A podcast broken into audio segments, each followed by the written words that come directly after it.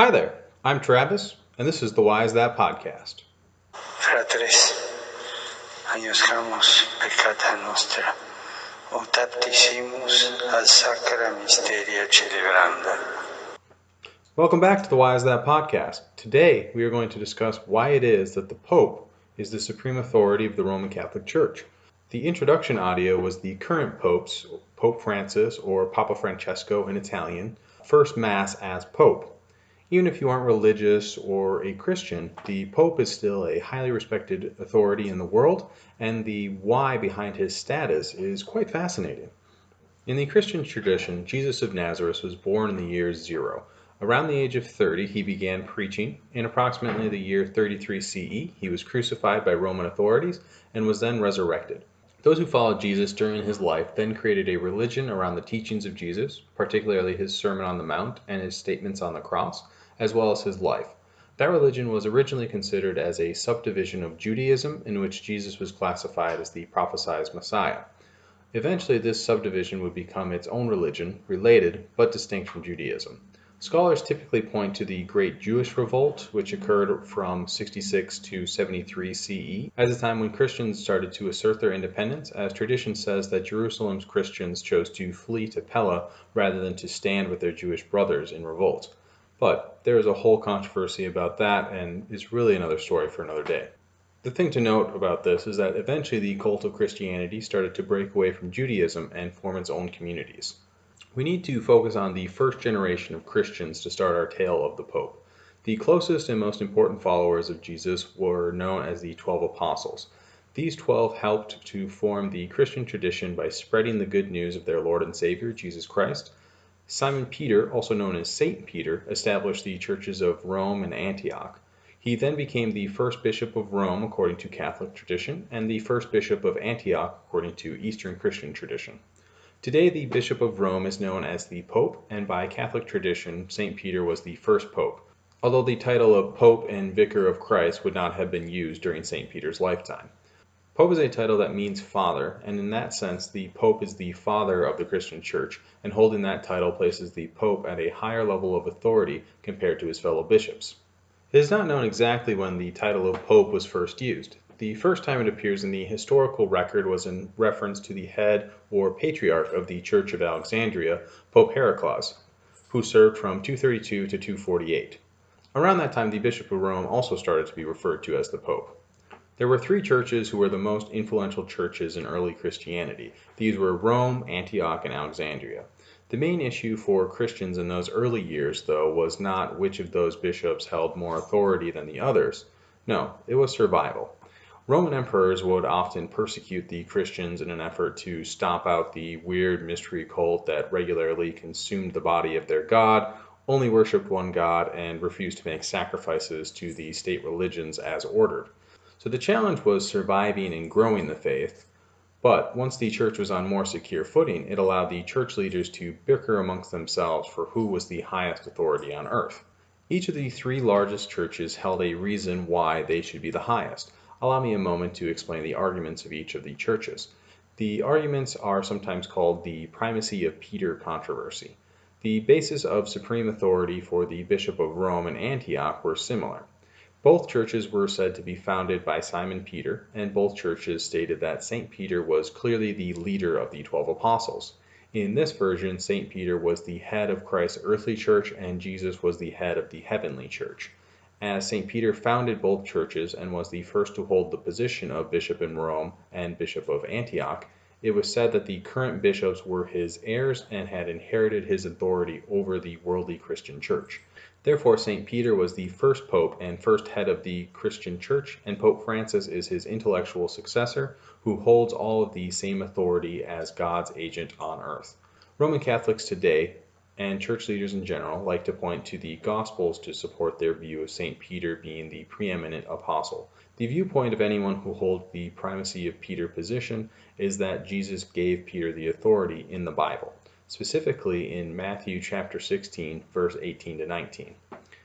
I tell you that you are Peter, and on this rock I will build my church, and the gates of hell will not overcome it. I will give you the keys of the kingdom of heaven. Whatever you bind on earth will be bound in heaven. and whatever you loose on earth will be loosed in heaven. For you Kevin Smith fans, yes, this is the Bible verse referenced in Dogma. This verse is a line of dialogue delivered from Jesus to St. Peter. Peter was the rock on which Jesus built his church, and Jesus was handing the keys of heaven to Peter. This is a lot of authority, and with that authority, Peter established the Church of Rome and the Church of Antioch. In each city, he served as bishop. He recognized that the power of the church should be held in these important cities, and that the churches that he founded were the rocks from which the Church of Christ would be built. Every single bishop of Rome and Antioch held extra authority as they held the same title as Peter, and they were Peter's direct successors. This verse, the foundation of the church and the role of successor, was the foundation of how the Pope would inherit the role of Jesus' highest representative on earth. The Catholic Encyclopedia, which was published in 1907 and 1912 and is currently hosted for free on Catholic.org, further discusses the primacy of Peter.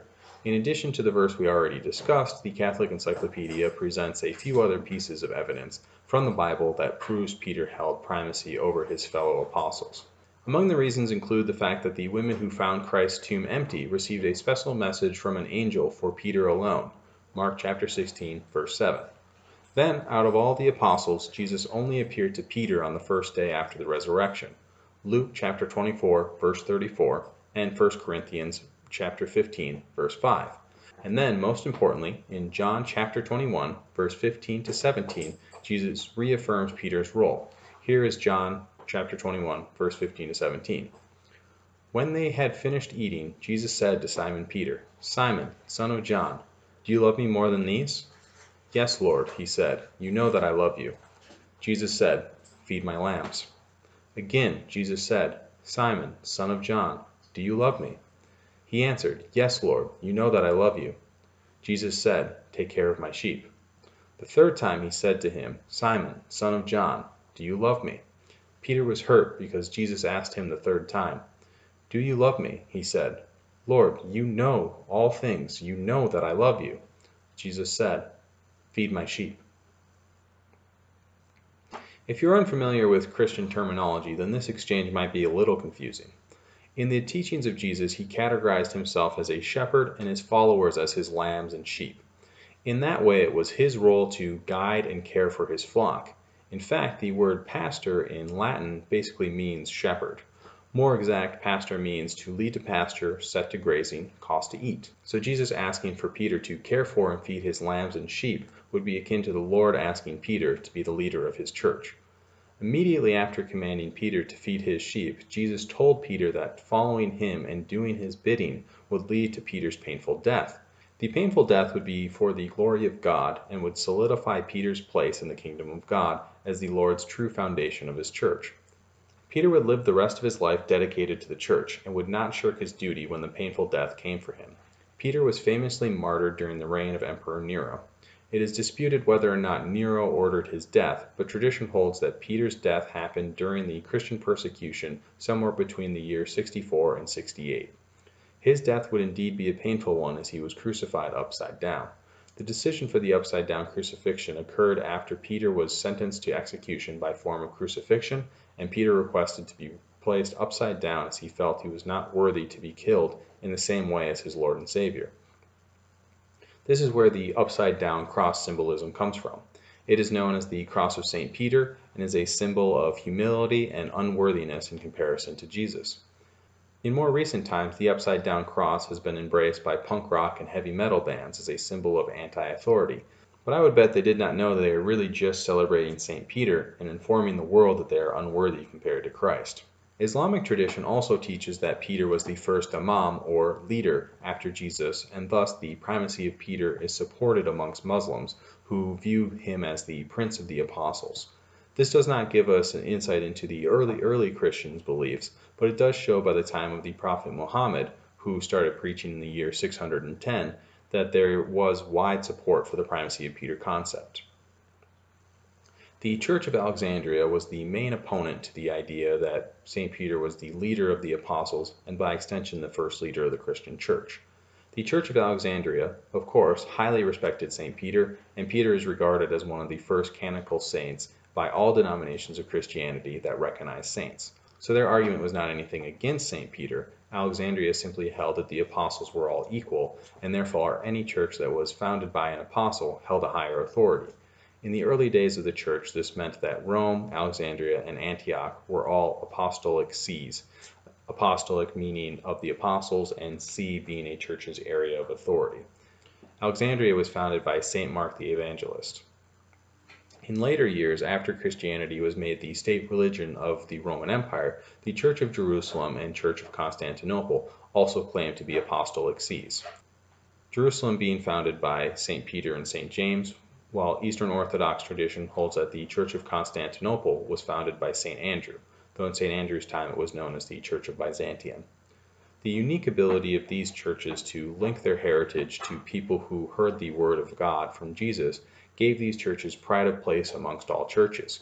We won't touch on the Armenian Apostolic Church today, but for you trivia junkies, tradition holds that the apostles Bartholomew and Thaddeus founded the church, and the Kingdom of Armenia was the first country to adopt Christianity as their state religion in the year 301. According to the Annuario Pontificio, or Pontifical Yearbook, the second bishop of Rome was Pope Linus but Clement I is generally thought of as the official heir to Peter's authority. The other heir to St. Peter's authority was the Bishop of Antioch, and specifically St. Ignatius. This rivalry between Antioch and Rome is one of the pieces of the primacy of Peter controversy, but those in Antioch, rather than saying that Peter did not have authority, instead argued that since Peter established the Church of Antioch before the Church of Rome, that the Bishop of Antioch should be the church leader rather than the Bishop of Rome, or at the very least they should be equal. That piece just adds to the confusion as schisms occurred, but we can cover those a different day. We won't stay on St. Clement and St. Ignatius too long. Obviously, how I just described them as saints means that both are well respected within the church. The piece to note is that even in those early days of the church, the Christians had a very good idea of the hierarchy and how important it was to be obedient to those higher. In his letter to the Smyrnaeans, St. Ignatius describes the hierarchy in the following way. Let all things therefore be done by you with good order in Christ. Let the laity be subject to the deacons, the deacons to the presbyters, the presbyters to the bishop, the bishop to Christ, even as he is to the Father. As you can see, from the beginning it was the bishops who were the closest to Christ. Eventually it was decided which of those bishops was the closest. We are now going to skip ahead to the Council of Nicaea. The Council of Nicaea occurred in the year 325 during the reign of Constantine the Great. It is categorized as the first ecumenical council of the Christian Church, ecumenical meaning worldwide, which meant that the entire Christian Church was invited and had the goal of promoting Christian unity and cooperation. It was responsible for determining what was canon and what was heretical. Similarly to how I said last episode that any episode where I talk about the law, I would have to talk about the Magna Carta, any episode where I talk about Christianity, I'll have to talk about the Council of Nicaea. It is one of those hugely influential events that echoes very loudly throughout eternity. The almost 300 years between Christ's death and the Council of Nicaea had seen a slow transformation of religious practice throughout the ancient world, at least the ancient world of Europe, North Africa, and Western Asia. In general, the popularity of the old pagan religions were waning, and the popularity of the new monotheistic religions were waxing. Monotheism is the belief that there is only one God. Monotheistic religions that were gaining popularity included Christianity, Judaism, Zoroastrianism, Sol Invictus, and various others. While it can be a difficult thing to measure, by the year 300 the Christians numbered somewhere around 10% of the population of the Roman Empire. In the early years of the 4th century, the last great persecution of Christians occurred under Diocletian, but once Constantine the Great came to power, the Battle of the Milvian Bridge happened in 312, and the Edict of Milan, which legalized Christianity, occurred in 313. Christians were suddenly not only safe inside the empire, but given pride of place as the religion of the emperor. Christianity would officially become the state religion of the Roman Empire somewhere between 389 and 392 under the reign of Theodosius I. This acceptance by the emperor allowed the church to seem more legitimate to the common person, but it also made the little doctrinal disagreements and the question of who was the leader of the church more important. Suddenly, church leaders did not have to worry about the survival of the religion and instead about the eternal life of their souls. Constantine liked things to be nice and organized, so he helped organize a council to bring together all of the people who disagreed so they could make compromises to form one official church canon. The Council of Nicaea resulted in the first uniform Christian doctrine and was encapsulated by the Nicene Creed. This statement of belief is still said in church services today, albeit with some minor changes, but for this episode we are not going to focus on the creed. The thing that concerns why the Pope is the supreme figure was another piece that was discussed at the Council of Nicaea. The actual result of the discussion of who was the most important member is somewhat disputed. There are three general conclusions. The first, and the one supported by the Catholic Church, is that the Council found the Bishop of Rome to be the leader of Christendom. The second, the bishops of Rome, Antioch, and Alexandria, as three most important and populous cities of the Roman Empire, were given equal standing as the three most important members of Christendom. The third, no agreement was reached, and the continued importance of these positions held because of the importance of the cities, not because of the inherent primacy of the positions. The one that seems to have the most support is the second theory. This is supported in Canon 4, which is generally interpreted to mean that the bishops of a metropolis were of higher authority, which by extension would mean that the larger cities were even more important. Canon 6 specifically mentions the jurisdictions of the three largest and states the following. Let the ancient customs in Egypt, Libya, and Pentapolis prevail, that the bishop of Alexandria have jurisdiction in all these, since the like is customary for the Bishop of Rome also. Likewise in Antioch and the other provinces, let the churches retain their privileges. This canon can be seen to uphold the special privileges and authority of Rome, Antioch, and Alexandria. Roman Catholics point to this canon as proof that the Pope held higher authority, as the wording can make it sound as if Rome is giving the privileges to Alexandria, which would make Rome higher than Alexandria, but therein lays the dispute. In addition to the title of Pope, which was predominantly used by the Bishop of Rome and Bishop of Alexandria, the title of Patriarch began to be applied to the five highest authorities of the Church. This included the bishops of Rome, Alexandria, Antioch, Jerusalem, and Constantinople, also known as the five apostolic sees I mentioned earlier. It was common to refer to these five as equals or refer to the Pope of Rome as the first among equals. The Pope never recognized what is sometimes known as the Pentarchy, and instead continued to hold to the point that the Bishop of Rome was preeminent over all of the Church and that the four patriarchs were then equal one step below him. The Council of Nicaea occurred in the year 325, and 151 years later, 476, is the year where we mark the fall of the Western Roman Empire. In those 150 years, imperial authority and the power of the emperor grew weaker and weaker in the West. As the emperor grew weaker, the power vacuum was solely filled by the next biggest authority figure in the West, the Pope, as well as the Gothic kings, but we're not going to talk as much about them today. One thing that separated Rome from Alexandria, Antioch, Jerusalem, and Constantinople was that Rome was in the West. Naturally, the people started to look toward the earthly father for guidance in the absence of the emperor, and slowly the assertion of papal primacy grew stronger. Pope Leo I, also known as Saint Leo the Great, served as pope from September 440 to his death in November 461. He helped to create the mold and role of the pope that we are familiar with today. For those of you familiar with Roman history, Pope Leo was the pope who met with Attila the Hun and convinced the Hunnic king to abandon his invasion of Italy, thereby saving the people of Italy and the populace in Rome from a violent invasion and sacking. All the emperor's might was unable to save the people from Attila the Hun, but the Pope, under the guidance of Heaven, was able to deliver his people from the great evil of the Huns. Pope Leo's successors only built upon that legacy, and after the fall of the Western Roman Empire's imperial authority, there was no one else who held the same level of authority throughout the West. Over time, this authority continued to grow until it became unquestioned. For instance, Charlemagne the Great recognized papal authority when he requested the Pope to crown him as Emperor of the Romans. This symbolic ceremony confirmed to those watching it that the Pope held a religious authority over even kings and emperors. This was formalized in the Holy Roman Empire, and as monarchies and imperial courts replaced the old Roman provinces, each of those new kings, queens, emperors, and empresses only held secular authority, and their divine right to rule was partially predicated on their kingdom remaining in communion with Rome and the Pope. The idea behind the primacy of Rome only grew stronger as Alexandria, Antioch, and Jerusalem were conquered by the Muslims. Once the Great Schism of 1054 occurred and split the Church between the Eastern Orthodox Church and the Western Roman Catholic Church, there was no other religious authority in the West with the prestige of the Pope. So, in summary, the Pope is the Pope because he is the successor of St. Peter through his role as the Bishop of Rome. The Pope holds preeminence as St. Peter was the preeminent apostle. The Council of Nicaea upheld and made canon that the Church of Rome should have all the ancient privileges afforded to the Church. The fall of central authority of the Western Roman Empire allowed for him to assume authority. Sheer force of will, the ability to stick to the story that the Pope should be preeminent, and finally because Rome was the only one of the five ancient bishoprics to remain wholly independent since its founding.